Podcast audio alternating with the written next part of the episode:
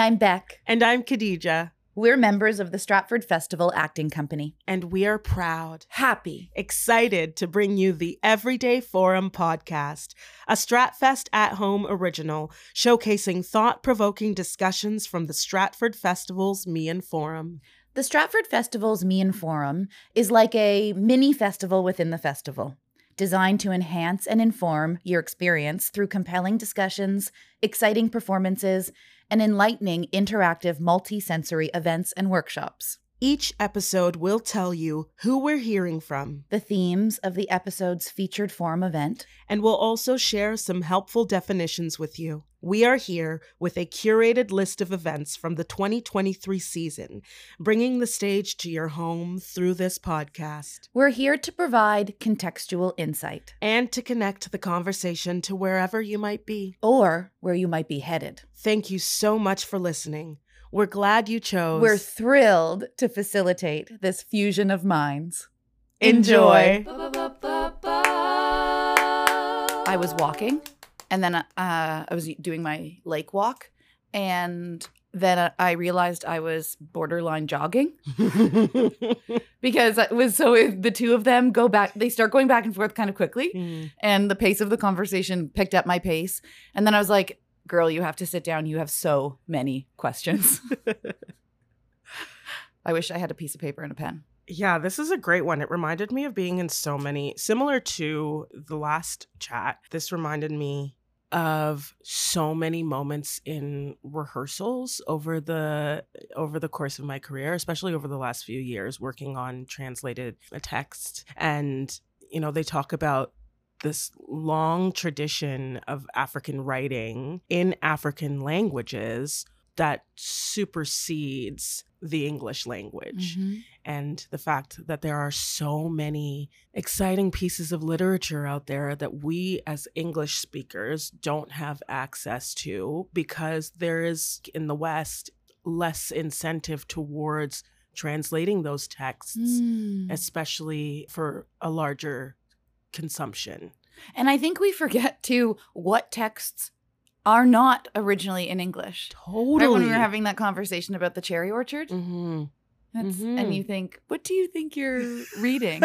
um, and this idea that if there aren't people who sit with themselves, use their talent that has become skill, and decide to tell these stories, then they're to- then they're lost, and we mm-hmm. never we never hear them. Mm-hmm. There's examples in this conversation of stories that just wouldn't exist without the necessary journey that is the translation. Mm-hmm. And then mm-hmm. there's all of the political intricacies of translation or interpretation.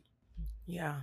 And this was something I had to look up was the concept of understanding what is being referred to when we use the word neo-colonial. And I think it's really interesting that English is a neo-colonial tool in that it's a part of the system, whether it be economical, political, or cultural, to put pressure on other countries. Mm-hmm. And I can say that without having an opinion because it's a fact.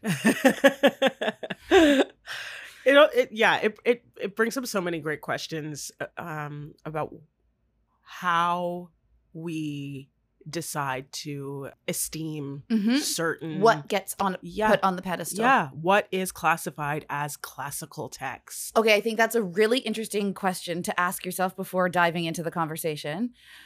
Khadija, who are we listening to? Well, today's chat is moderated by Mateus Iroro Orhero, uh, and his guest is the esteemed Dr. Mukoma wa Ngugi. And this one feels really intimate and immediate because it's the two of them, right? But also so exciting mm-hmm. and and and fast paced. Dr. Mukoma, uh, especially, yeah, gets my gets me really excited in this chat. Yeah, uh, and and then I'm gonna go on Amazon and look for some of his murder mystery books.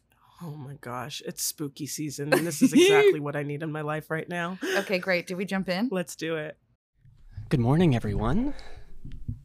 Uh, my name is Gregory McLaughlin. I'm the manager of the Meighen Forum, and we're so pleased to have you joining us uh, here this morning on this beautiful day. Um, this week is Global Theatre Week at the Forum. Uh, through a series of events, we're taking a closer look at the idea of language as a vehicle for transmitting knowledge and artistry. Uh, as we've gathered here today for this discussion, it's important for us to acknowledge the privilege that is in gathering, sharing, and learning on this territory. Um, it's important for us to acknowledge the original caretakers of this land and its waterways the Anishinaabe, the Haudenosaunee Confederacy, the Wendat, and the Attawandaronk. It's also important to acknowledge that as an organization and as individuals, uh, that we still have a lot of work to do um, to be better treaty partners uh, with the indigenous peoples of this land. Um, the theme of this week centers around language. Uh, in prepping for these events, I had the opportunity to go back and reread uh, the Truth and Reconciliation Commission's uh, 94 calls to actions. And one of the things I was struck by is how frequently language is referenced. Um, just highlights the importance and significance of language rights. Um, if you haven't read um, the TRC's 94 calls to actions, I would encourage you to do so. It's a very brief document. Um, and to give some thought to how you can use your own voice towards reconciliation. Uh, now to our event at, uh, at hand. I will uh, start uh, by introducing our, our, moderator for today, who will introduce our, our, our guest. Um, Mateus Iroro Orhero is uh, the Quebec Research Fund Scholar at McGill University in Montreal. Uh, he's interested in Black studies, African literatures and cultures, world literatures, and post colonial theory. He's also a, par- a part time faculty at Concordia University in Montreal and affiliated with both the Faculty of Fine Arts uh, interdisciplinary program and the English department. He has also published multiple journals uh, and book chapters. I'll turn it over now uh, to Mateus and uh, help me welcome him this morning. Thank you. Thank you so much for that introduction. I'm excited to be here to moderate um, this um, session. Uh, I'm going to um, go go ahead and introduce uh, our our guest speaker today, uh, Mukoma wa Ngugi. So Mukoma wa Ngugi is professor of literatures in English at Cornell University in Ithaca and the author of many books, including Unbury Our Dead with Song, The Rise of the African Novel, Politics of Language, Identity and Ownership, Black Star Nairobi, Nairobi Heat, and two books of poetry, Logotherapy and Hurling Words at Consciousness. He's the founder of the Safal Kiswahili Prize for African Literature. So welcome, Dr. Mukoma. Yeah, thank you. Yeah, no, thank you for the warm welcome. Yeah. And of course to you, Matthias, and also Gregory and James and the other organizers. It's, it's a beautiful space. I mean, I think we should actually just be outside walking by the river. But, yeah. but here we are. Yeah, so thank you. okay, so um, without further ado, uh, we're going to move right on into the business of the day. And um, as um, you probably saw in the, the, description of the event, we're going to start with language. Language is going to be our point of departure. So um, our, our scholar here, our guest here, has uh, published um, a book, a very influential book on language in the context of Africa. And um, one thing that he did in that book was that he tried to revisit the way people think about African writing. So many people, when they think about African writing, they think about African writing in English or African writing in French. And he questions that and says that what about African African writing in African languages? So that is something very significant. So I'm going to start off by asking him to explain to us the importance of language to him as um, a scholar. So um, how would you sort of like define language and what is the place of why is language so important in the way you think about Africa? Yeah, so for me, the way I begin understanding that question is actually from a personal angle, right? Um, I, I, was born in the U.S., uh, but I grew up in Kenya, right? You know, so and in Kenya, and this we're talking about the 1970s. It's only now I realized it's, uh, that was what like seven years after independence, right? You know, so colonialism was right on our heels. But anyway, uh, my brothers would sit me down and they would have me do this little exercise of saying over and over again, "She sells seashells at the seashore." Right, you know, and the red lorry went around the red bend because in, in our language in Gikuyu we don't have the, the letter L. It's a little bit like Japanese in that regard. So what would happen is if you couldn't pronounce your L's and R's, uh, you are termed a shrubber, right? A person who shrubs. And really, being termed, termed a shrubber was a badge of shame, right? Um, you know that that affected your dating life. I mean, nobody wanted to date a shrub. you know, that's that's how much premium we had put on English. But then, of course, that would translate into the sort of jobs you get and so on and so forth, right? So I wanted to to just read you the passage of them trying to teach me that you know, and then, and then I'll try to answer your question. Repeat after me. The red lorry went round the red bend. One of my older brothers turned English pronunciation teacher would say to me, The red lorry went round the red bend, I would attempt. Try again, repeat after me. The red lorry went round the red bend. The red lorry went round the red bend. You know, so it was a mess. uh, okay, try this. She sails at the seashore. My brother would move on, bemused. I, I like to think now. Uh, she shells, she at the seashore. I would fail once again. I don't remember at what age that practice that practice finally paid off, and I could say she sells seashells at the seashore, and the red lorry went around the red bend without making a mistake. What we term shrubbing. We made fun of shrubbers without mercy. There were no adults to defend the shrubbers or to ask us why it mattered so much how one pronounced words in a language that was not their mother tongue. No one bothered to ask what African language we spoke and applaud us if we spoke it well. And all languages have wordplay and tongue twisters, but I doubt any have as high a premium as the ones we put in English. At Tigoni Primary School, every morning we stood outside our classrooms and a teacher would inspect us for cleanliness. Oh, yeah, so one of the joys was my family is here, my wife and daughter. but uh, yeah, but a few years ago, I, took them to see the, the primary school where I grew up, right? And, um, you know, I wanted to show off you know, but on every door, and we're talking again, this is in Limuru, Kenya, right? On every classroom door, uh, there were something like 12 rules, right? Of which the first one was no vernacular allowed, right? And then, of course, you know, pull up your socks and, you know, and so on and so forth. So, so in my scholarly work, really, or, or actually in this book, I'm just trying to answer that simple question of why was I um, a little kid in Limuru, Kenya, right? Practicing she sells seashells at the seashore as if my life depended on it, and indeed, in fact, depend on it. Um, okay, it's, it's, it's, if I get too long-winded, just stop me, right? Yeah. yeah. So, but to answer that question, you actually have to go back and look at the growth of English itself, right? So, if you look at the growth of English um, in the 1200s, 1300s, it was understood as a vulgar language, a language of peasants, right? The language, the, the languages that had high premium were French and Latin, right? And it wasn't until somewhere around the 1400s where now the English realizing that they can't have a national identity using somebody else's language, right? And that's when our English starts being formally used, right, in, in court systems and so on and so forth. Though in some statutes, uh, you could plead your case in English, but the record would be in French, right? so, so, so you can follow English that way, right? First as a vulgar language until the 1700s, right? Most of you will have heard of Samuel Johnson's uh, dictionary, English dictionary, right? Or more in or, or in my interest here, uh, the preface to the English dictionary, right? Because that's why he makes an argument for the, for the need to standardize English, right?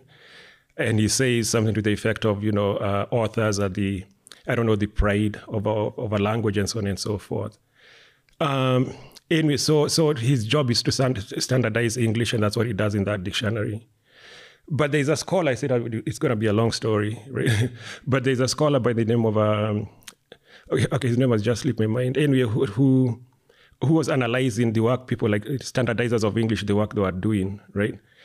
And he uses the term uh, that what they wanted to do was to create the English metaphysical empire, right? By that he meant that people like uh, I don't know, Thomas Sheridan, Samuel Johnson. For them, they actually looked down upon the physical empire. It was dirty, it was messy. So for them, they were arguing uh, for English becoming the language of the world, becoming the language of aesthetics, becoming the envy, right, of, of other nations and languages. All right, so that's that's okay. okay, that's the English that now comes to Kenya, right? We don't see the English that, that was vulgar, full of dialects and so on and so forth, inferior, in fact, right? uh, we have brought now the standardized English, right? But it comes with, but it comes with an army, right? It comes with an army, it comes with a colonial army, right? And questions of, uh, you know, you can't, the term upward social mobility, you can't climb the, that, that, ladder if you, you haven't mastered English. In fact, uh, you could be the most brilliant mathematician or physicist, but if you can't write English well, there's no place for you to go, right? So okay, so so it so it comes with so the, okay, it comes with not only English now as standardized, right? Uh, colonization also comes now with the idea that African languages are inferior, right? Um, and consequently, a lot of uh, that generation of Africans who are educated went to missionary schools and so on and so forth. They also imbibe that inferiority complex, right? Know, I'll, I'll say two more things and then. Okay. So, but if you want to understand the question of language, look at the 1962 Makerere Conference, right? Where the conference, in fact, the term for the conference and uh, was African writers of English expression, right? And this is where then the argument around African languages and African writing begins, because you have the critical Obi Wali, who says that if you're writing in English, you're contributing to the English to the English canon, right? Uh, but then, then you have writers like Chinua Achebe, uh, who then argue that you know that you can use English for decolonization, you can be a unifying language, and so on and so forth. So, so it's it's it's um, it, it's it's it, for for me it's it's a weird it's a weird struggle, right? You know, because you know I have the longer history of understanding that at some point there's a British dude called Samuel Johnson, you know, who sat down and standardized the English dictionary so precisely so it could get imported or exported as as a, as, as, yeah, as, as, a, as, a, as a language of aesthetics and so on and so forth. Yeah. Um, I could go on, right? Because so I that's my understanding of it as a scholar, right? Uh, and, and of course, as a scholar, you have, you have to ask the question of why we begin African literature uh, with, let's say, Achebe, you know, that generation of the Makerere writers, right? When we have this long tradition of writing in African languages, you could go to early Amharic literature from the 1200s. You could go to Afro-Arab literature, 500s, right? You could go, in, in this particular book, I look at uh, early South African writers uh, from the 1880s to somewhere around the 1930s who are writing in African languages and then doing the normal thing of getting translated into English or, or other languages, right? Um, so, so that's that's from the scholarly side that we start the African literary clock from the wrong historical period. But now, as a writer, for a writer, then it becomes more painful, right? Because it means that I'm working with a truncated literary imagination, right? Because I don't have access. I don't have access to the early African writing, right? You know, so either either then either I link my imagination to actually Shakespeare, right? Since we are here, I can, I can throw in Shakespeare, you know, you know, or the English tradition, and then and then link it to to the Achebe, my dad Ngugi, you know, literary tradition, but meaning that my imagination then literally, at least from, the African imagination side of it, begins in 1960 something or 90. You know what I mean? So, so not having that long, you know, view of the African literary tradition that I, I could take for granted if I wanted to, uh, is painful for, for the writer.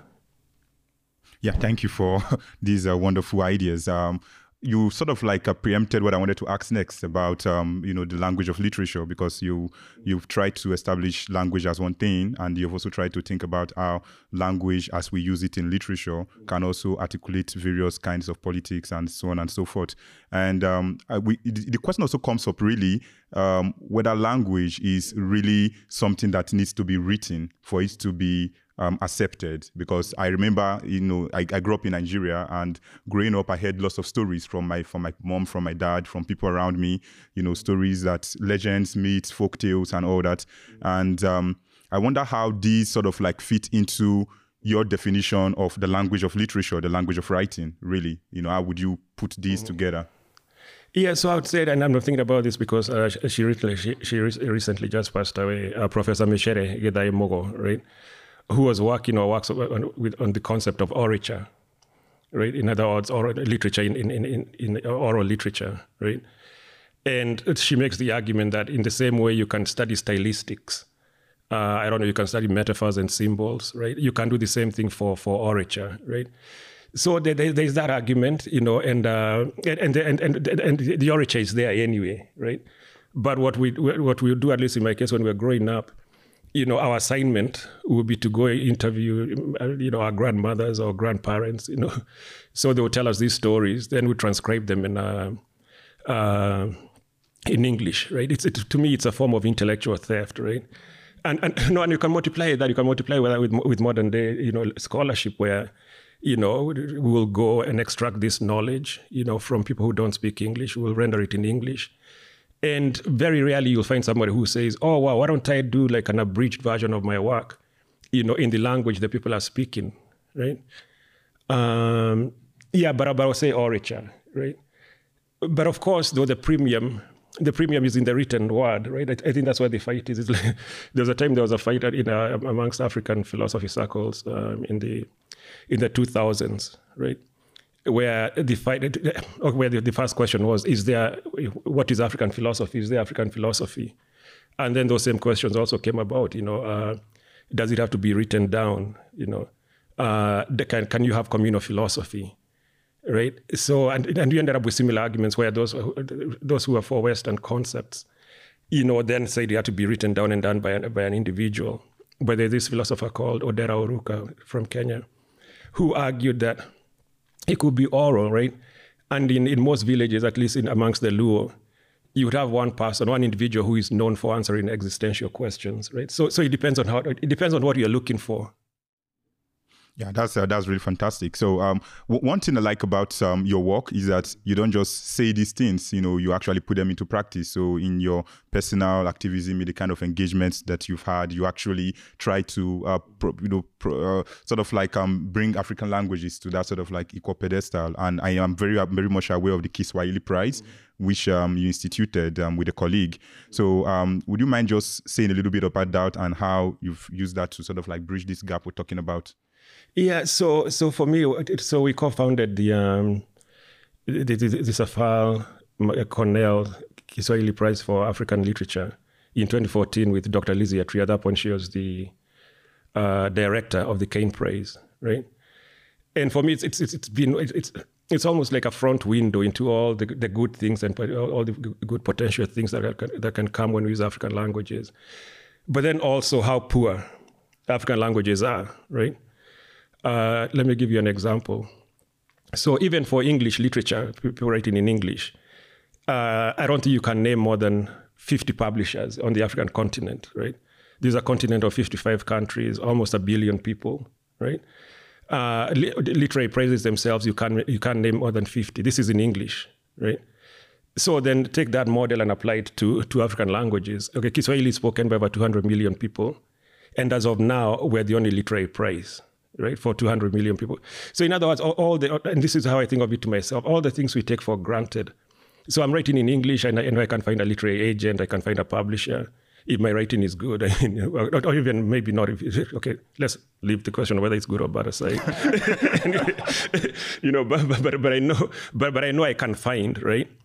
Um, with, with African languages, there are no literary agents. I, I don't know of a single uh, literary agent working on, uh, on African languages publishers, possibly you can name more than 10. Again, this is for a billion people, right?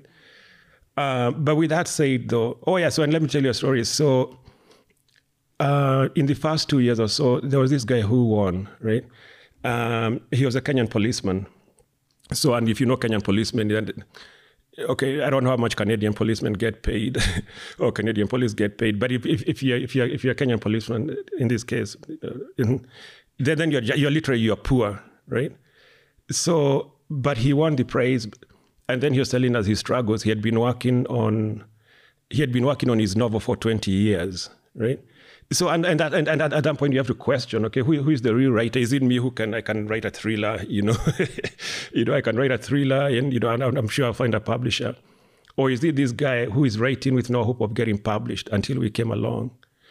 All right. So so far we have published uh, 20 books that have, wouldn't have existed without the prize. Um, but like, like like I said, African languages are poor, right? So was it an English praise? Um, money people would be throwing money at me, right? but it's an African language praise, so there's always that struggle, right? Uh, we do have a sponsor. Uh, they're called Safal. So the Safal is a roofing company, so appropriate actually. Um, where they spend the, the, the total price itself is, is, is fifteen thousand, but they spend about sixty five thousand dollars total, right, on their part. So he, then here I am now uh, going to Cornell and saying, hey, you know, you know, I, I run this prize where we have had presidents be guest of honors in Tanzania, chief justices be guest of honors in uh, in Kenya when we're doing the award ceremonies. Can you guys give me some money? you know, and they look at me as if I don't know because it, it, doesn't it doesn't translate right you know because it's it's in a, it's in an African language so I would say it's it's a place of innovation right? In fact, one, one of the things I argue now as a scholar is why don't we use African literary concepts to read African literature, right? Why do we have to go to hybridity? Uh, I don't know, Marxism. I'm, I'm, I'm on the left, so don't judge me on that. It's just an example. um, you know, if you take a question of like Itueka in Gikuyu, right? Itueka is a philosophy of where young people uh, could invoke Itueka if things had gotten so bad and the elders weren't able to, you know, okay, they weren't leading the society well. That's how you end up with the Mau Mau, the Kenya, the Kenya Land and Freedom Army. It was the young people who invoked Itueka, right? Okay, so if I'm reading Ngugi as a grain of wheat, am I better off taking going to find a Western term, right, to read that literature?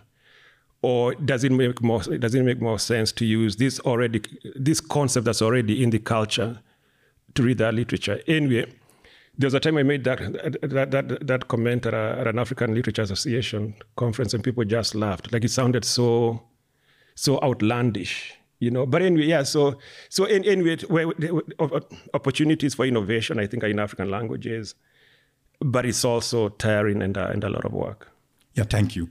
Um, it what, you were speaking, I was just reminded of the fact that there is a lot of um, sort of like um, differences in terms of positionality when it comes mm-hmm. to um, African writers and Africans indeed in Africa mm-hmm. and African writers and Africans in the diaspora. Mm-hmm. And um, I'm happy you mentioned that um, you know um, that uh, you uh, you are at Cornell and you mm-hmm. you're instituting this prize um, from that um, position of relative privilege, right? Mm-hmm. So I want you to speak to this issue of privilege, right? Mm-hmm. Um, and how it sort of like influences the way you think about mm-hmm. this thing, you know, this um, language issue mm-hmm. and writing and politics. Mm-hmm. You know, what what does what is the place of privilege in all of these?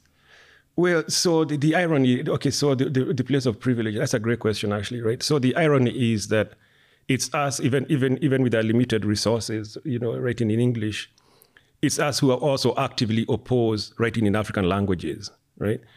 And you, you can look at it, you can you can look across the table. Anybody who has, who says English is an African language, not only do they say that, but then they also discredit African languages, right? So and, and for me, I say, okay, write in whatever language you want, but don't but but but don't go to somebody else's uh, writing table, right? And and tell them what to write as well, right?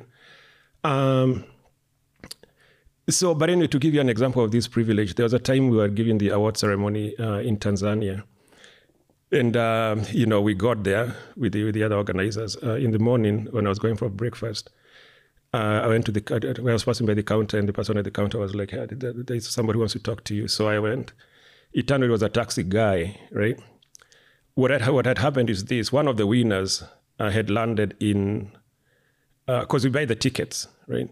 Anyway, he had landed in Dar es Salaam, but he couldn't afford, I don't know, the $5, you know, or maybe less uh, from the airport to the hotel. Now, and this is when this is when I started thinking about that this sort of privilege. It never in my life would have occurred to me that somebody wouldn't have five dollars for a taxi, right? It, it, it literally, that was the last thing I expected to hear. So, so, so, and, and I think that's a good example of of how, you know, the privilege comes in. Now, there's some cost as well, I think, um, because now what I'm observing uh, is there's there's a growing divide between continental-based African writers, you know, and us who are in the West, precisely because we have more resources. You know, I was just in Kenya, you know, I was there for three weeks. How many of them can afford to come and, you know, and just chill, right? Uh, so, so all, all these are questions we need to ask, but also even in terms of our uh, scholarly organizations, right? So, for example, the African Studies Association, you know, has a, a large membership. They have money, right? The African Association, the African Studies Association of Africa, right? Uh, they don't have that privilege. But also think of it this way: Who owns the name African, uh, you know, African Studies Association? It's northern-based, mostly white scholars, right? So it's the Africans then who have to go and append. I don't know if this is making sense. So it's, it's the Africans who have to say, oh yeah, we are the African Studies Association of Africa, right? It should be the other way around. You know, you know what I mean? Yeah. So, so, so, so definitely the question of privilege, um, and it, it, comes in all sorts of ways: white privilege, uh, our own privileges as scholars based in the West, and so on and so forth. and of course class as well, right? Yeah, exactly. There's a, there's a class dimension to it as well that is there. Yeah, these are very fantastic um, responses, and uh, I you'll be talking a lot about Kenya. You know, you talked about growing up in Kenya. You talked about um, the um, school experience in Kenya, and um, I'm wondering for someone who hasn't been to Kenya or doesn't know much about Kenya, and this is you know a little bit off track, but I think it um, might be relevant in the context of our conversation. Um, how would you um, describe Kenya to someone who has never really been there or doesn't know much about Kenya? Well, first I would say read my books. I mean, you know, so I was just there, right? I was just there. Um, I, I, came about two. I, I, was there. I think I came back to the US about two weeks ago, right? And when I was there, that was the beginning of the uh, of, of the strikes, Maandamano, right? You know, because all right, okay. So just think of Kenya as a neo-colonial, as a neo-colonial, as a typical neo-colonial state that has, you know, grew repressive until uh, the 1990s, right, when the Berlin Wall fell. And this is the crazy thing about international politics. They will affect you at home, right? Anyway, because the Berlin Wall fell, then the US stopped supporting the dictatorship. Then that, then that had to change, right? Um, but I call it a democracy without content, right? Because of the amount of poverty already in the country, right?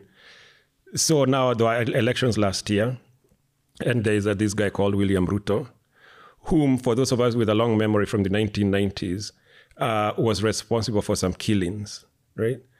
Um, and in fact, in 2007, him and um, and his then running mate, Jomo, uh, Uhuru Kenyatta, were brought in front of the International Criminal Court on charges of, of crimes against humanity. But then they turned that into a Pan African moment, you know, and in fact, they got elected, right? Partly on the strength of that. Anyway, so William Ruto now is the president, and um, the World Bank or the IMF has instituted through him uh, austerity measures, right?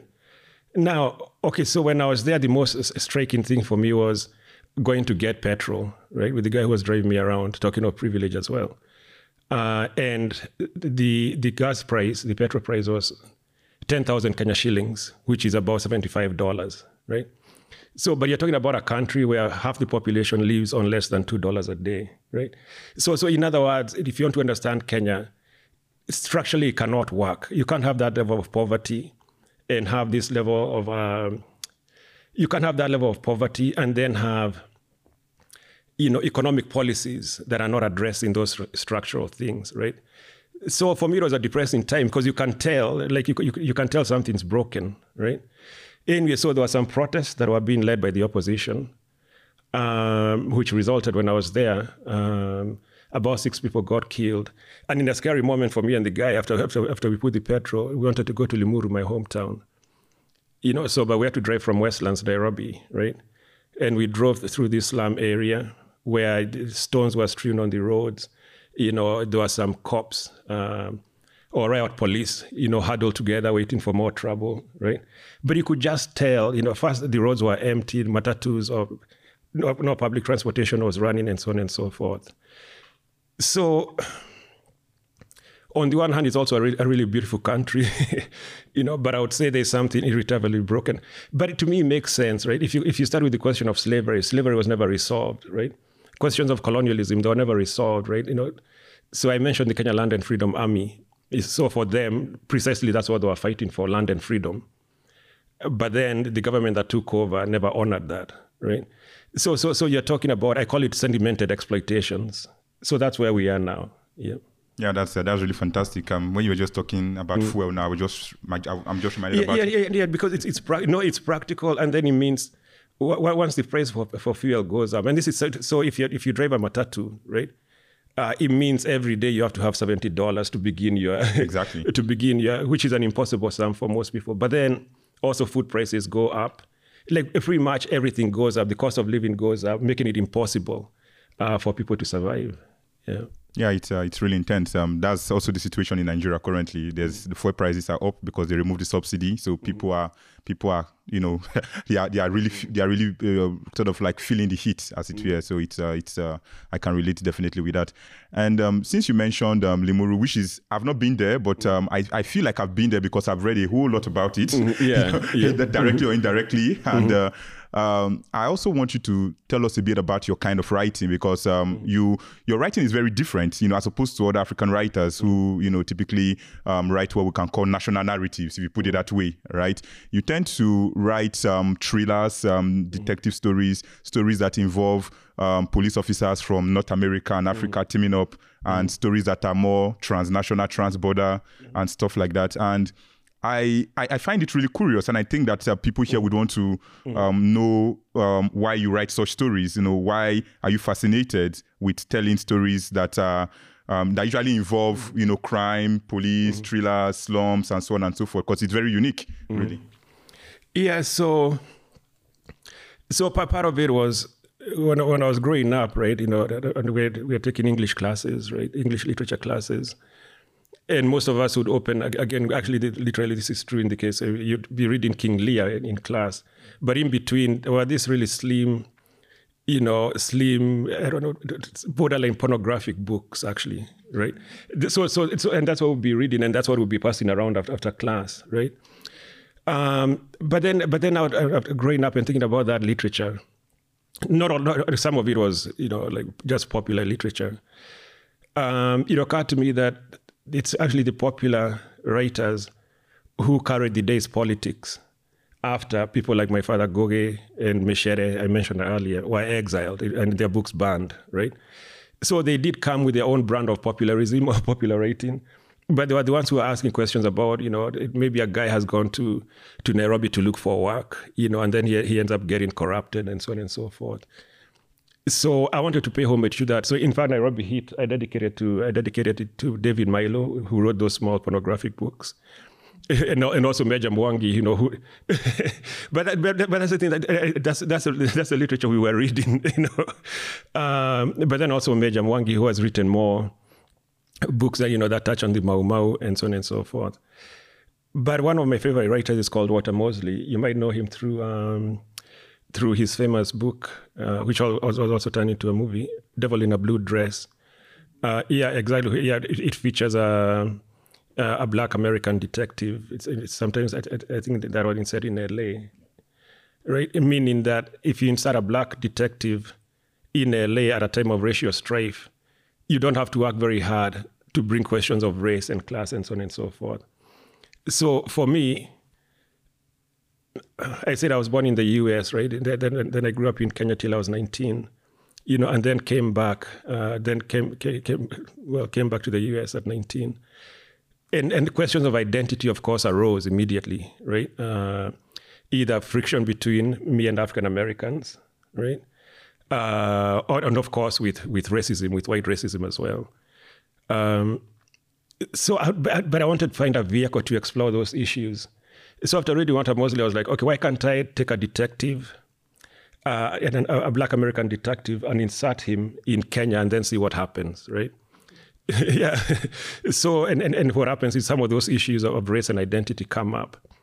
But to answer your question more immediately, I wouldn't have, I don't think, I don't think I'd have written Nairobi Heat if a particular incident hadn't happened. And this was when I lived at, in UW Madison, Wisconsin and um, I live next to a football stadium.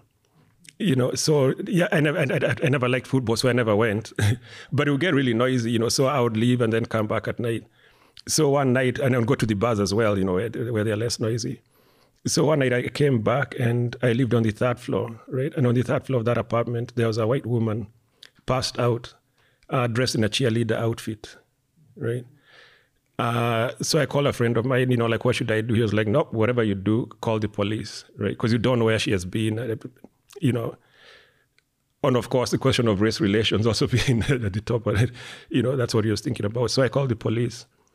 Uh, no, I, yeah, I called 911 for an ambulance, but in the US, the, the, the police come with ambulances. So it happened in this case, the, the, first person to arrive was a black American police.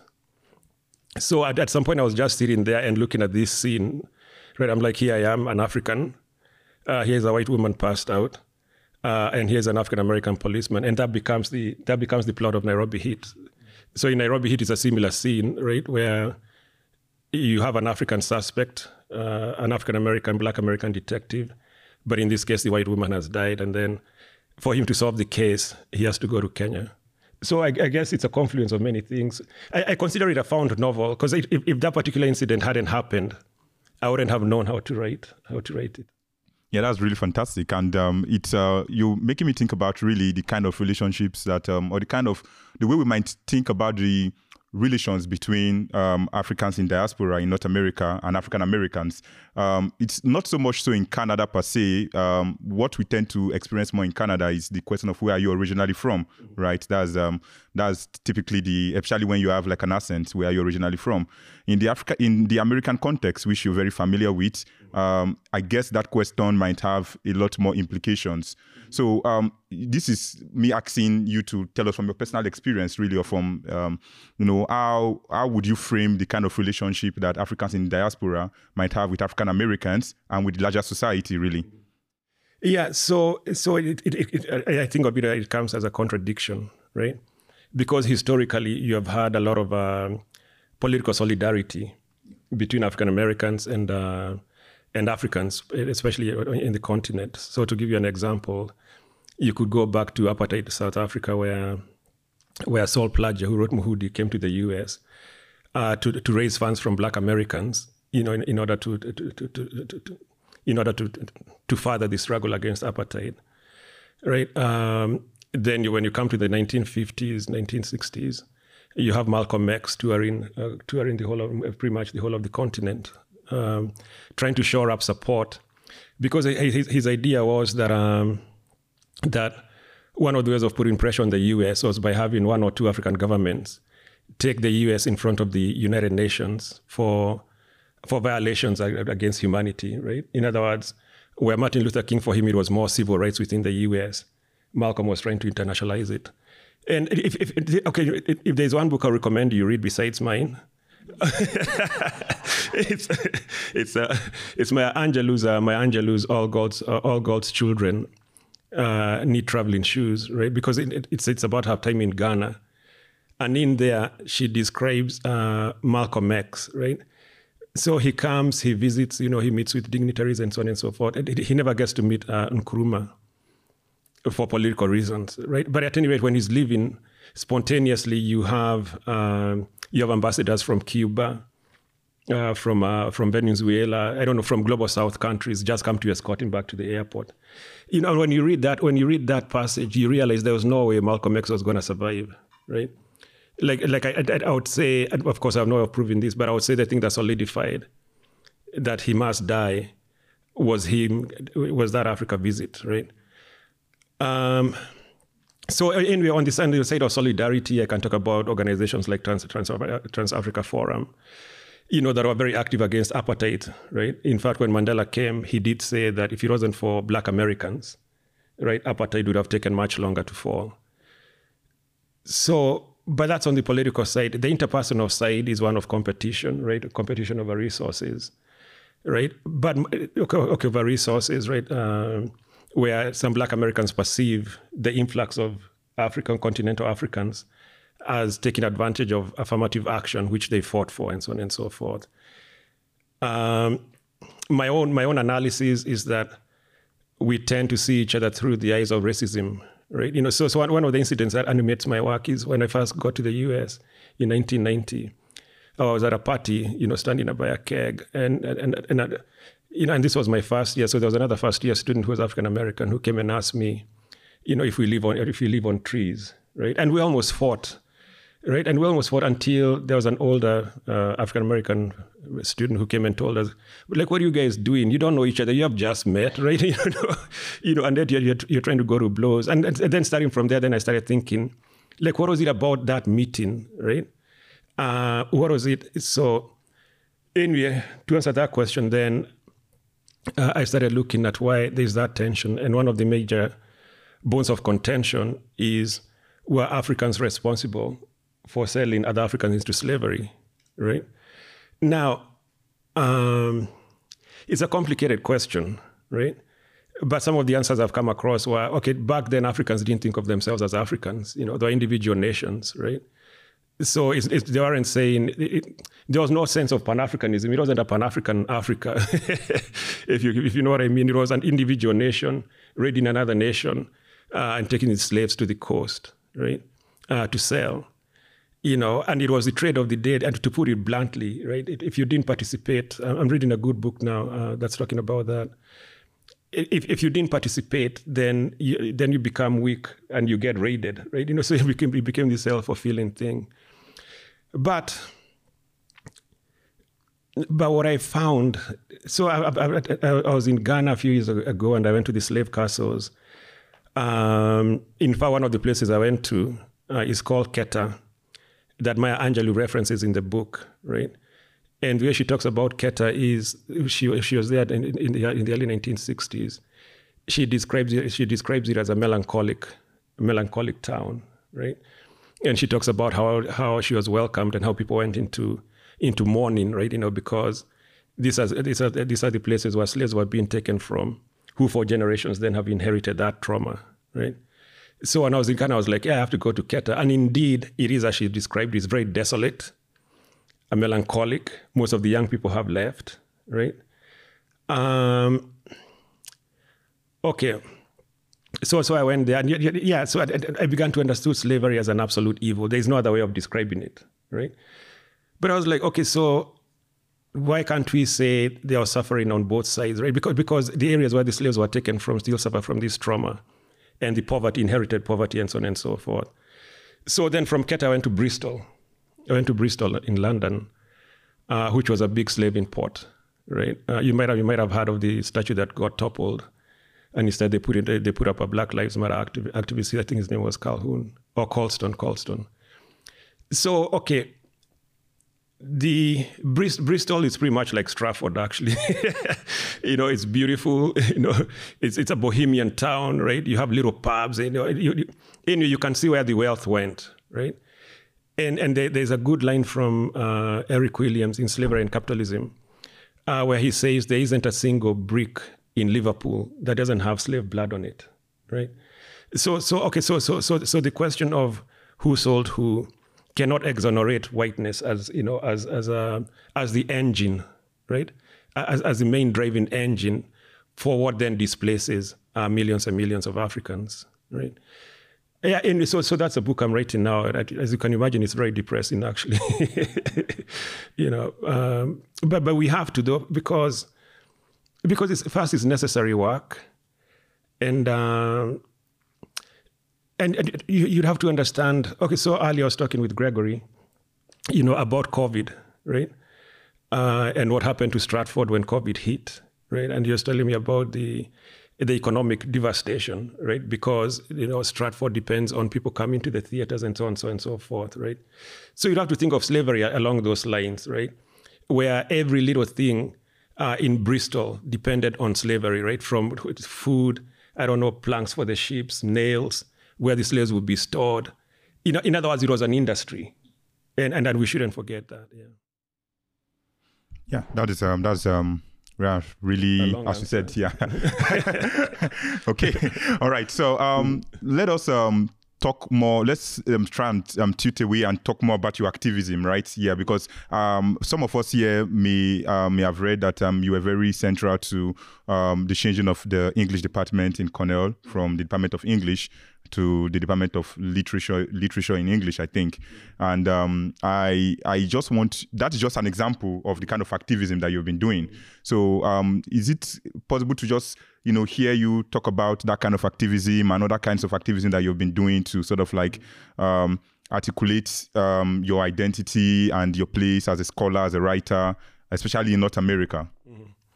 Yeah. So with the literature in, literature in English, what happened was um, excuse me. So we had the George Floyd murder, right, and the and the BLM movement, which gave us an opening then to really talk about race, or or, or rather, actually, I think it became so blatant to white people, right, that no nobody could say that racism doesn't exist and so on and so forth, which then allowed us then to bring questions of curriculum. What are we learning?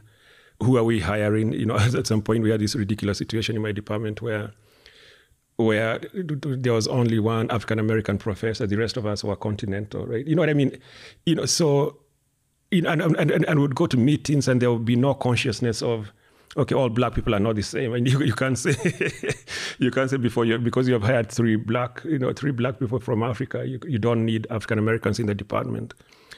anyway, so but for us it was practical. It was looking at the at the, at the curriculum and saying we we are not teaching English, right?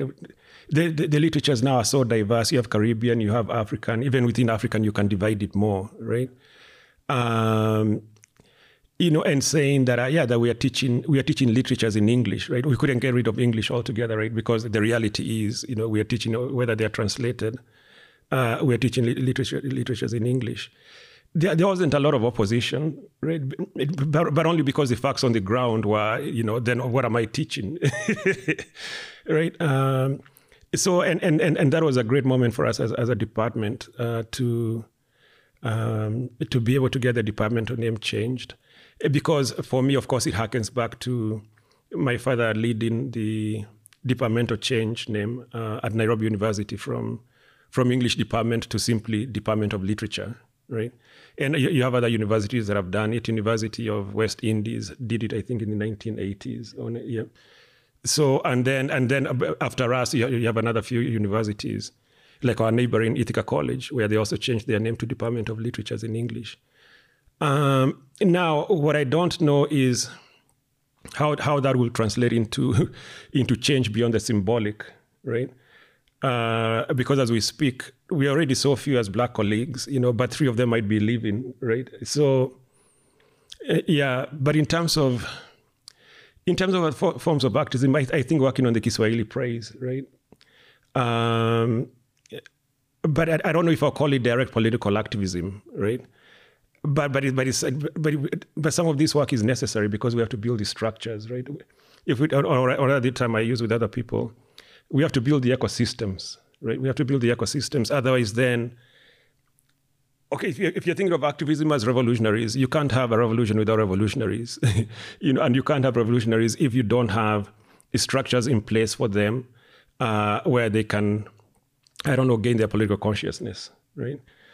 Um, okay, so one of the things that, that, that I, I, forgot to mention when I was talking about Malcolm X uh, is that he came to Kenya right? When he came to Kenya, he met with uh, Pio Gama Pinto, uh, who was a slave, uh, who was a trade unionist, right? Uh, radical trade unionist, and they were killed within four days of each other, right? But when, when, when Malcolm X was in Kenya, he gave speeches at the Kenyan parliament. I haven't been, been able to find. And in fact, even talking with radical Kenyans and telling them, oh, you, you realize Malcolm X was in Kenya. Like that history has been buried, right? So meaning that it's, it's almost like the, the, the, language question all over again. Like how can you trace back to, to, to this long history of, of, uh, of, uh, of resistance if it's completely absent, right? So I, I, I do think there is value in highlighting some of these things, you know, because, you know, in the same way you end up with a president who in 1990s was responsible for the youth wingers, you know, who are going around beating up and killing people. He becomes president because that memory isn't there. So I would say that perhaps for my generation, the most important thing we can do is to recover, is to recover that history. Yeah, that's uh, that's really fantastic. Um, I'm going to ask um, two more questions before we invite um, members of the audience to actually um, ask their questions.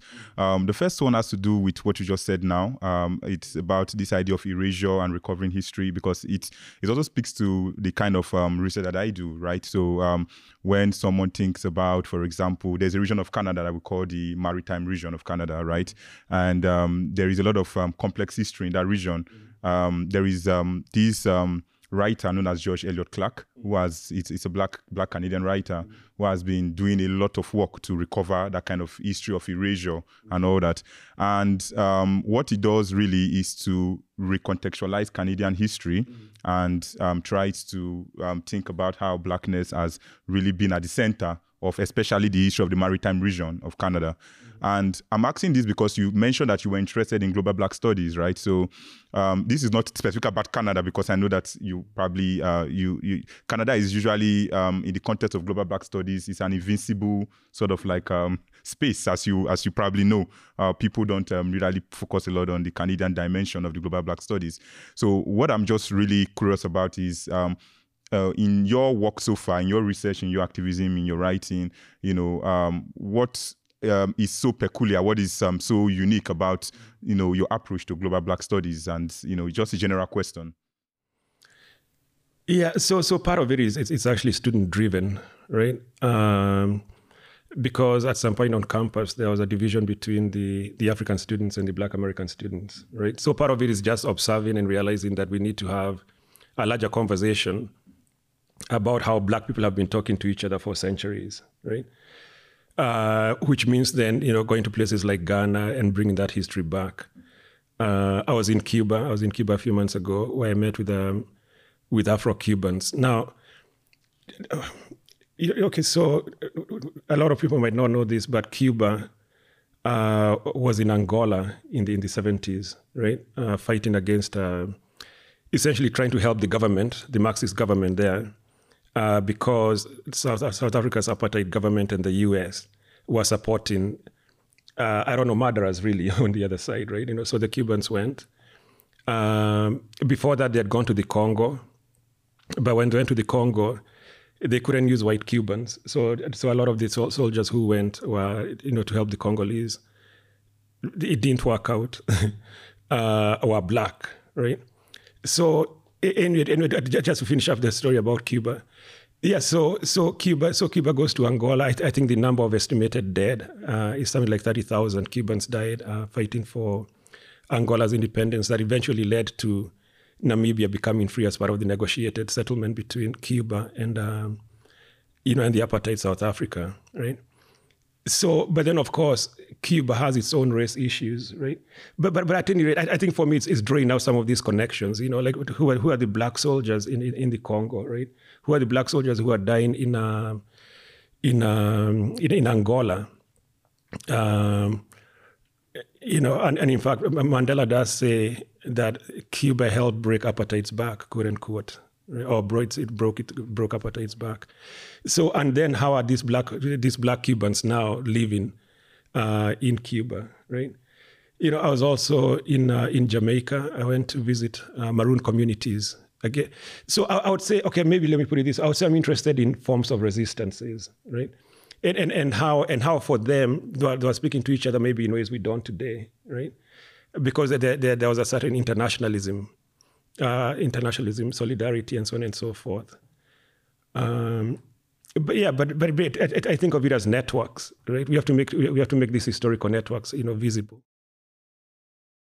Okay, yeah. So uh, one last question, and then I'm going to read what I have on the cards. Uh, because um, you you've been mentioning your father, and um, it seems to be a very strong presence in what we've been discussing so far. You've referenced him at least four times already, mm-hmm. and um, some of us here may have also read his works, and then we know him very well uh, as someone who is very central to the way we might think about African African literature. So, mm-hmm. um, and this is more or less a personal question as well. So, um, I is it possible for you to talk about your relation, the kind of relationship you have with your father, and how you sort of like situate yourself in the in the current of what he has been doing and currently still does?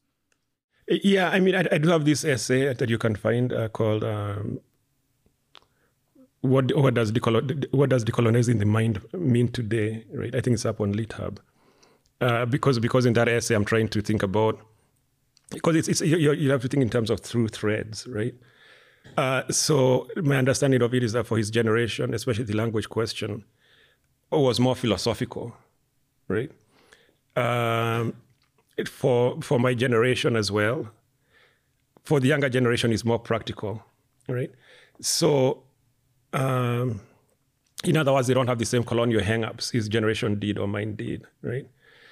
Um, but you know, but in terms of the more personal aspect of it, you know, he went, he was forced into exile. First, he was detained by the Kenyatta government, right? And, and that's why I take this history personally, really, right? He was detained by the Kenyatta government in 1977. Um, then, when he was released, when Kenyatta died, he was released by Moi, who then became a full-fledged dictator, who then sent forced him into exile in 1982. So from 1982 to 1990, when at that point he moved to the US from London and I came to the US, we hadn't met, right? So, and I've been thinking, I've been thinking about that a lot lately in terms of the sort of fissures, you know, because we tend to, to, to, romanticize exile, right? If you go with Edward Said, it's a bird's eye view, right? You know, but they are real human beings at the end of that, right? And I, I, I think it does create fissures in families, uh, mostly because of time, right? And you know, I, I, think we should have we should have come to the US and all of us gone into therapy. Really, you know, I mean, quite frankly, you know, because the fissures, because the fissures are real, right? So, but we try, you know, we try, yeah. Mm-hmm. But now that I'm, but, but now that I'm getting older, you know, I can see those fissures becoming uh, stronger and stronger. Mm. Yeah. But but but let me say one last thing. Though. So there was a time when this was in Atlanta when I met the daughter of um, of the district officer who was part of the chain of the chain that led him to jail, right? And she was so apologetic, you know. It's, it's as if she wanted, she wanted me to forgive her, of course, which you know, like, it's it's not it's not mine to forgive, right? But that's when I started thinking, at least, at least of all the things that have happened within my family, right? I can never apologize for his actions, you know, and I, and I think that's a great gift. I think that's the greatest gift, actually, a parent, at least under the circumstances we grew up in, that, that a parent can give their child. Yeah. Yeah, that's fantastic. Um, thank you so much for responding to all these questions and for really giving us something, giving us a lot of things to think about, really. And I think that's the point of this kind of forum to have things to think about. So, what I'm going to do now is to turn it over to members of the audience. Um, if you have questions, um, I know you've written some questions here, so I'm going to read some of the questions you've written. But if you want to speak up and um, you know ask your question in person, you know, live rather, uh, you can just raise your hand and uh, would um, ask you to ask your question. Um, our but, guest. But, but, before that, can I talk about my book? oh yeah, yeah. okay, please. no, no, because because I was, I was, I'm talking about all this other work, right? Yeah. You know, that's that's you know that was depressing to write. In fact, I I I, I make the argument half jokingly that writers can get PTSD from writing, right? Yeah. So, but but I consider Unbury Our Dead with Song like a healing book, right? Uh, because it's all about music there's this genre of music from Ethiopia called Tizita. You might have heard it when you're coming in. Uh, it's very bluesy, you know, and it's it's a long story. So, but I, but I want to hear from you guys, so I'll cut it short. But but anyway, so I, I, when when I first had the Tizita, those were the days of tape cassettes. So I, was, I was at a party, and then I could never find it again until until until maybe like five or six years ago, right when uh, I have an Ethiopian friend who, who, who happened to have written an essay about the Tizita. Then I was like, oh yeah, that's the music I've been looking for all these years. So so so the novel is about a journalist uh, who is going around, you know, t- trying to understand the Tizita. But it so happens that in Nairobi there is uh, there, there's a competition to see who can sing the best Tizita, right? You know, so in, in a, in a in a dingy boxing club, right? So he goes to that and then he follows the journalist back to, to Ethiopia, where now he follows each of the individual stories. But I just wanted to give you a quick taste. Um, yeah, so the competition has, has just begun, but then, of course, in real life, you can't you can't compete to see. You can. It would be sacrilegious to compete, you know, to sing the Tizita because it's so personal uh, to Ethiopians. So, so at, at the end, the, the competition fails, and the musicians just get on stage and they start jamming. Uh, so I'm just going to read that passage, okay, quickly. On stage, the musicians were enjoying themselves too much and they left us behind. And by the time we caught up, it was to find Miriam playing the accordion, looking so slight and bent forward that I worried about her. But she was at it, pulling, ebbing, and letting out a gentle church organ sounding song, the accordion lungs expanding and contracting gently, breathing in and out layered prayers. She was swaying side to side, dipping in and out, lifting one foot in and out, wading out of the river of this Tizita that as yet had no words. She stomped her feet, ran her right hand against her left on the accordion to create confused upside down rainbows, rainbows of sound, and then a caesura. The silence transfixed the drunkards, gamblers, slammers, and the believers in place. The silence moved from being expectant to bordering on being painful. At the end of that silence, where the pain was turning into relief, the corporal with the Masenko came in and bowed a long, devilish, trembling bass, low and threatening. But the Taliban man was not going to have us threatened, and his guitar with its clean, uh, thin sound, note for note, came in. Um, Miriam winked at me. This once she said in English, and then she bent her voice low and joined the Masenko. When I dream of happy days, O Tizita, wake me so I can find you once again I fear so much that you that you, you will leave me and I'll forget. The pain that carries my love, And Tizita, if I forget those I loved, how can I remember who I am? One day I'll be dead and gone, my grave untended, date of birth and death on my gravestone from centuries past. And only my Tizita will remain, only you will remain. Tizita, what I fear the most is that I'll forget this pain that carries my love. So, and yeah, anyway, it's a good novel. as, as you have heard. Eh? yeah, it is a good novel. I, I, I, actually wanted you to do the reading at the end of the question, but oh, I think it's good. Oh, okay. No, it's good. It's good that you set the tone. Okay, yeah. I'm pretty sure that some maybe they'll want to hear a little bit of it more after okay, yeah. after the thing. mm. so thanks for that. Uh, all right, so. Uh, if you have, uh, like I said before, if you have like questions, um, you can um, raise your hands. If you prefer to ask your questions live, you can raise your hands, and then we'll give you the platform to ask the question. Okay. Yes. Thank you. I hear a lot about sadness and depression about what's happening in Africa, slavery, etc. How about anger? Do you have any feelings about anger mm-hmm. towards what's happening? Hmm. I wouldn't say it's anger, right? I, I think it's, it's desperation, quite frankly, right? Because um, just because of the amount of, of poverty, right? Um, you know, and there are no and there are no political outlets for it because the, the, the opposition, the opposition is essentially is also not addressing those structural issues, right? So for me, I would say my main feeling uh, was one of, of, of, desperation. I wrote an article when I came back for Africa is a country. It's called "Who is Who is Hustling Who?" because then I'm, i talk about these things.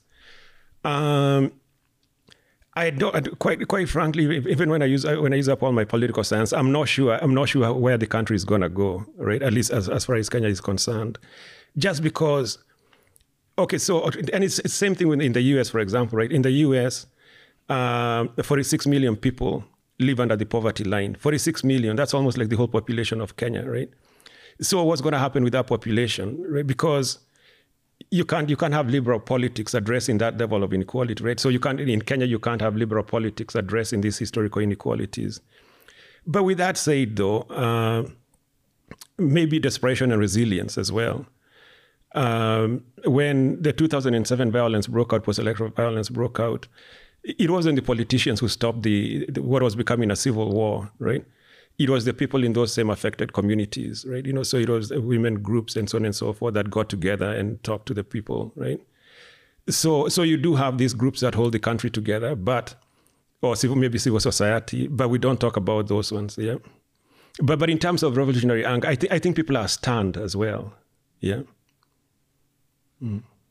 Okay. Um, I'm going to take one question on the card. Okay. And then also provide the opportunity for people to also ask questions live as well mm. after that. So one card question, one live mm. question. okay. So um, I have a question here that says Should French, as, a, as an example, be removed as an official language in former French colonies?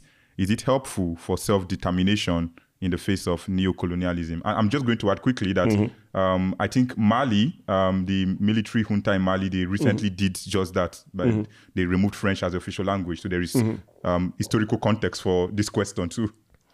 Yeah. So I don't know. For me, I, I don't think of it as either or. Right. What, what, what I what I find what I object to is the idea that um, that it's English at the expense of of, uh, of all these other of, of, African languages, and that's where it's been, right? You know, where English is eating up, or bullying, if you will, bullying uh, African languages into submission. But but, but certainly, I, I, English. Okay, I'm talking about English, but I guess we can extend it to French. Um, but some of these languages, they, they're not going anywhere either, right? So, uh, in my opinion, I think it's a question of opening up resources uh, making. Uh, in fact, it, I think people should be doing what South Africa has been doing, which is to have. I don't know, it has like five, six, six or seven or, or so official languages. There is also Kiswahili, which now has been adopted as an official language, I believe, um, in, in more and more countries outside of Eastern Africa. South Africa, for example, I think Malawi as well, right?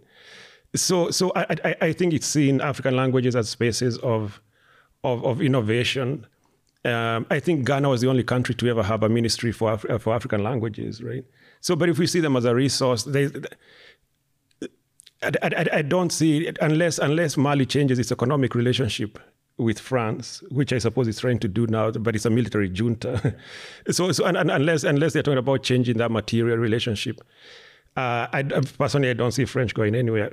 What what is interesting, you can think about Mandarin or Chinese, right, as well, where now you, you can take classes in in Chinese in Kenya, right?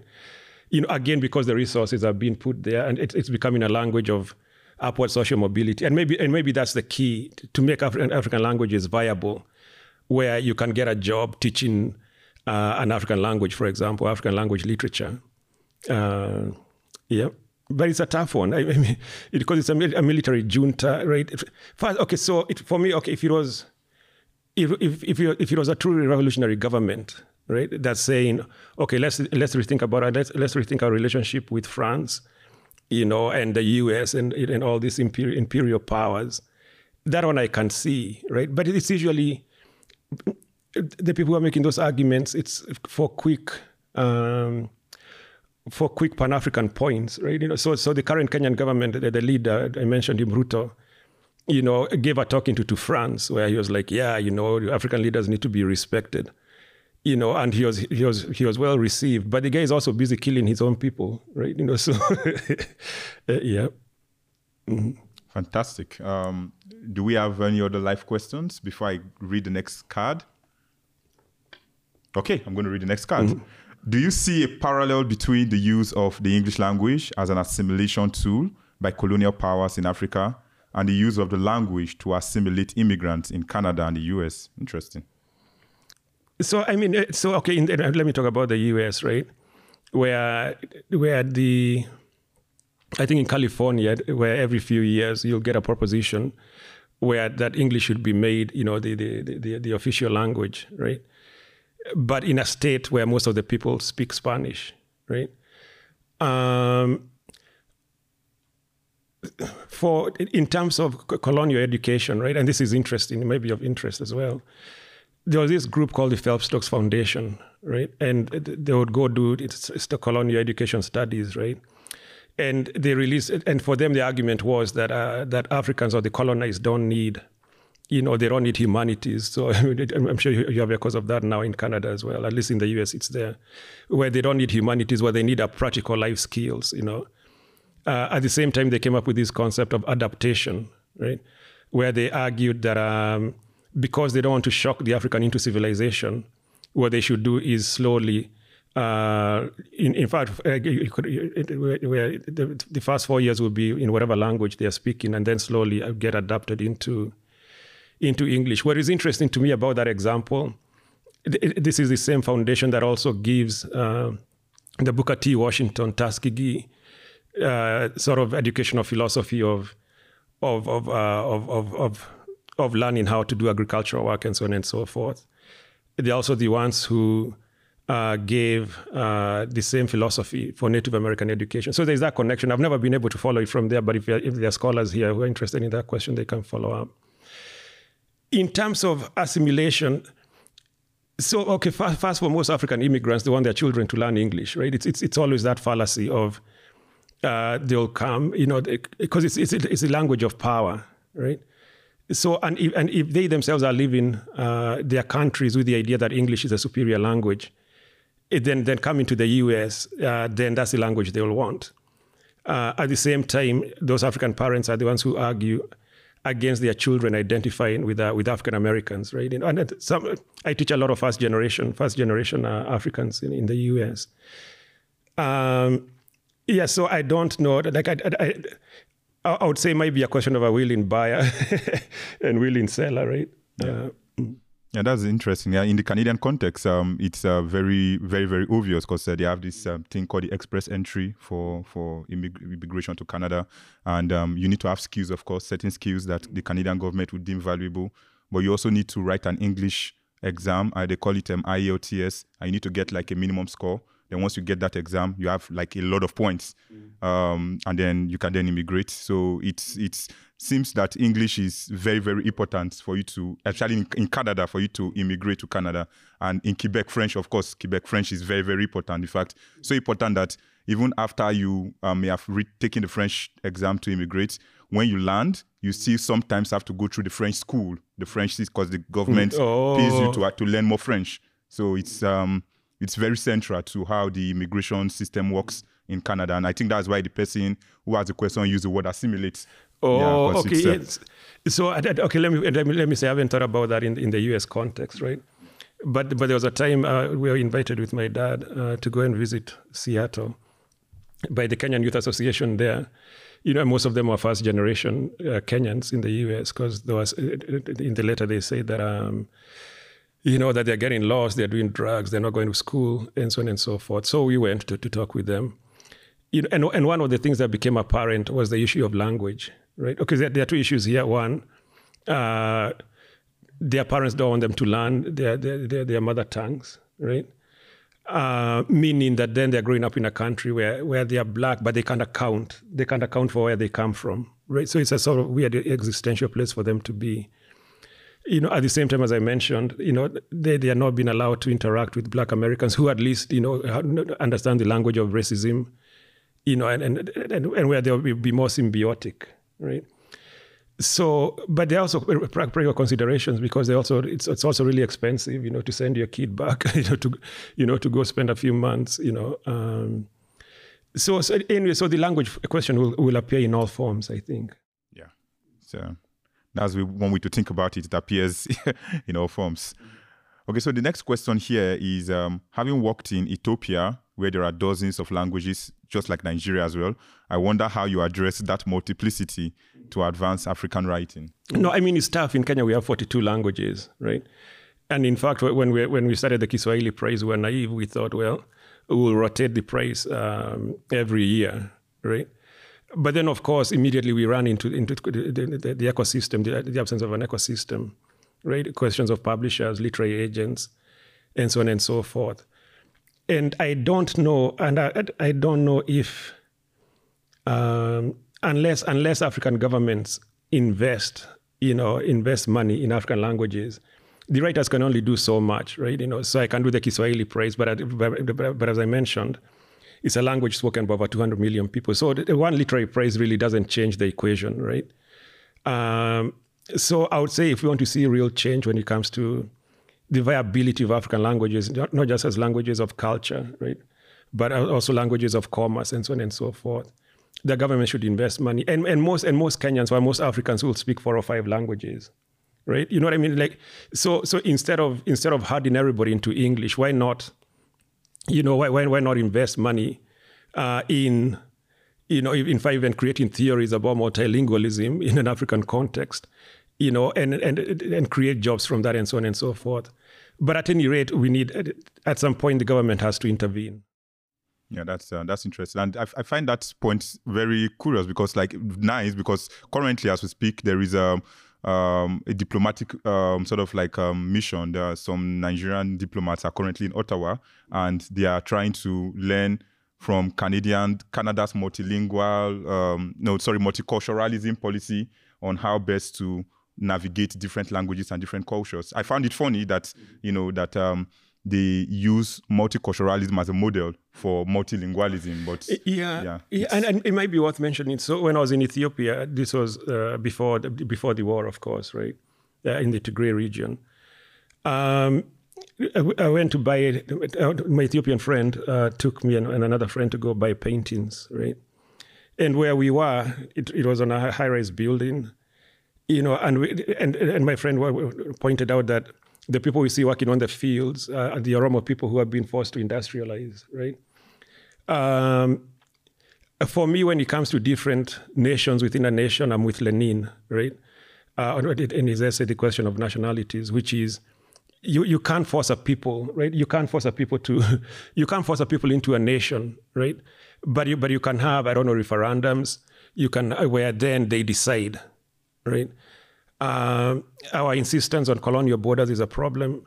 For example, Somalia is divided into, I think, five different African countries, right? You know, so myself, I don't see, I don't see the problem about about their, their call for a greater Somalia, right? But there's the there's the idea of the national borders as uh, as being permanent. But I do think people should be should be allowed to decide whether they want to be part of a nation or not. Yeah, that's interesting. Yeah. Uh, totally agree with you on that. mm-hmm. uh, the next question here is um, Does a language which has no written form or orthography change once writing is invented? Mm-hmm. Does it change the stories and proverbs, how mm-hmm. people hear the stories? Okay, that okay, that's interesting, right? Okay, so but but the first question would be when okay when the stories are written, in what language are they being written in? Right. So if I'm writing an oral story from from Gikuyu, right, and I and I, and I write it down. Um, well, okay, fine. I, I, I, okay, I can see some differences, right? You know, because some some of these stories are supposed to be performed, right? Going back to orature, right? So, like with the stories, there's a question of a call and uh, call and response, the use of song, and so on and so forth. Which which then, when you're reading, you'll be then you're just reading it.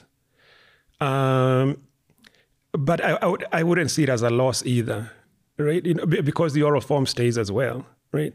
So so maybe the question is is us privileging. Um, uh, privileging the written uh, over orature, right?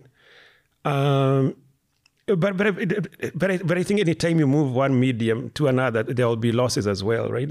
I mean, that's the essence of translation as well. So, so I guess the question is then, um, is moving from orature uh, to the literary, right? Is it a form of translation, right? In which case, then you then you can think of if you put it that way, then you can think in terms of um, of what are the gains and what are the losses.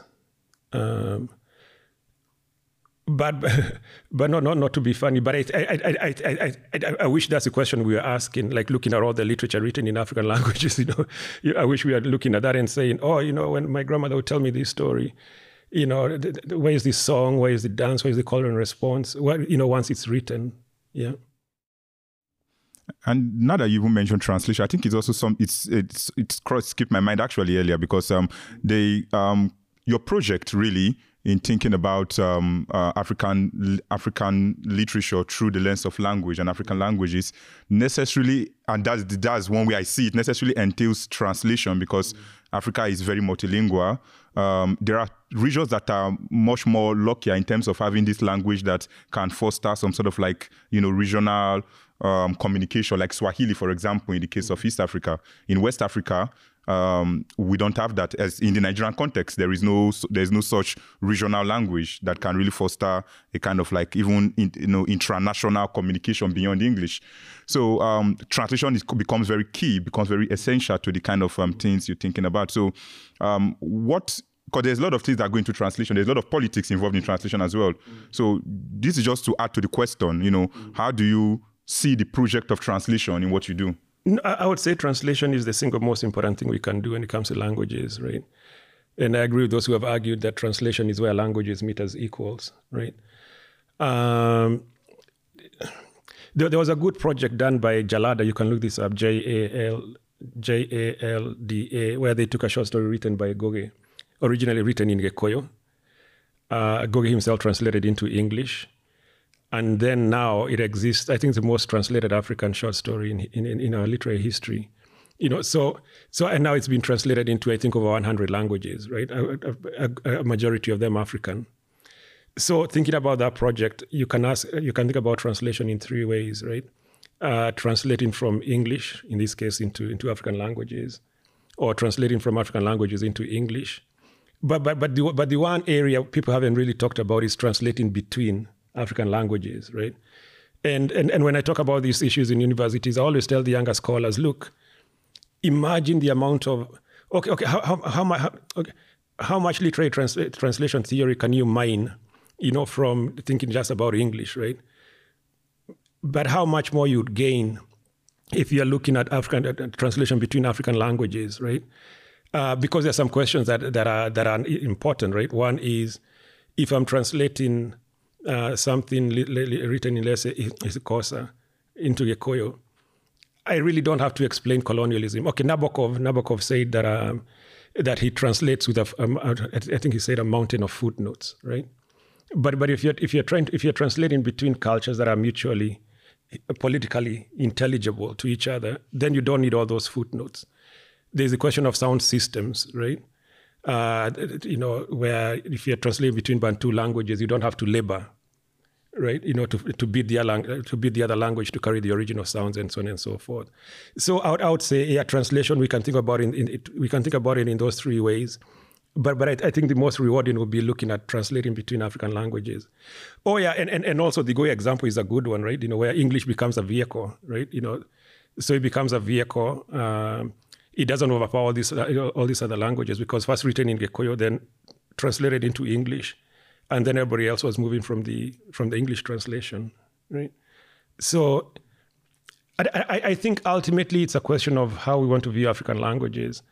Or if you go to the Oxford English Dictionary and you look at the words we use to describe African languages, vernacular, right? Who speaks vernacular? okay, but, but so but, but, anyway, when you look at all those words, uh, vernacular, ethnic, and you, you, and, and others as well, you'll find they have they have two meanings, right? One is what it's intended. Vernacular, it's a language that's grown off place, right?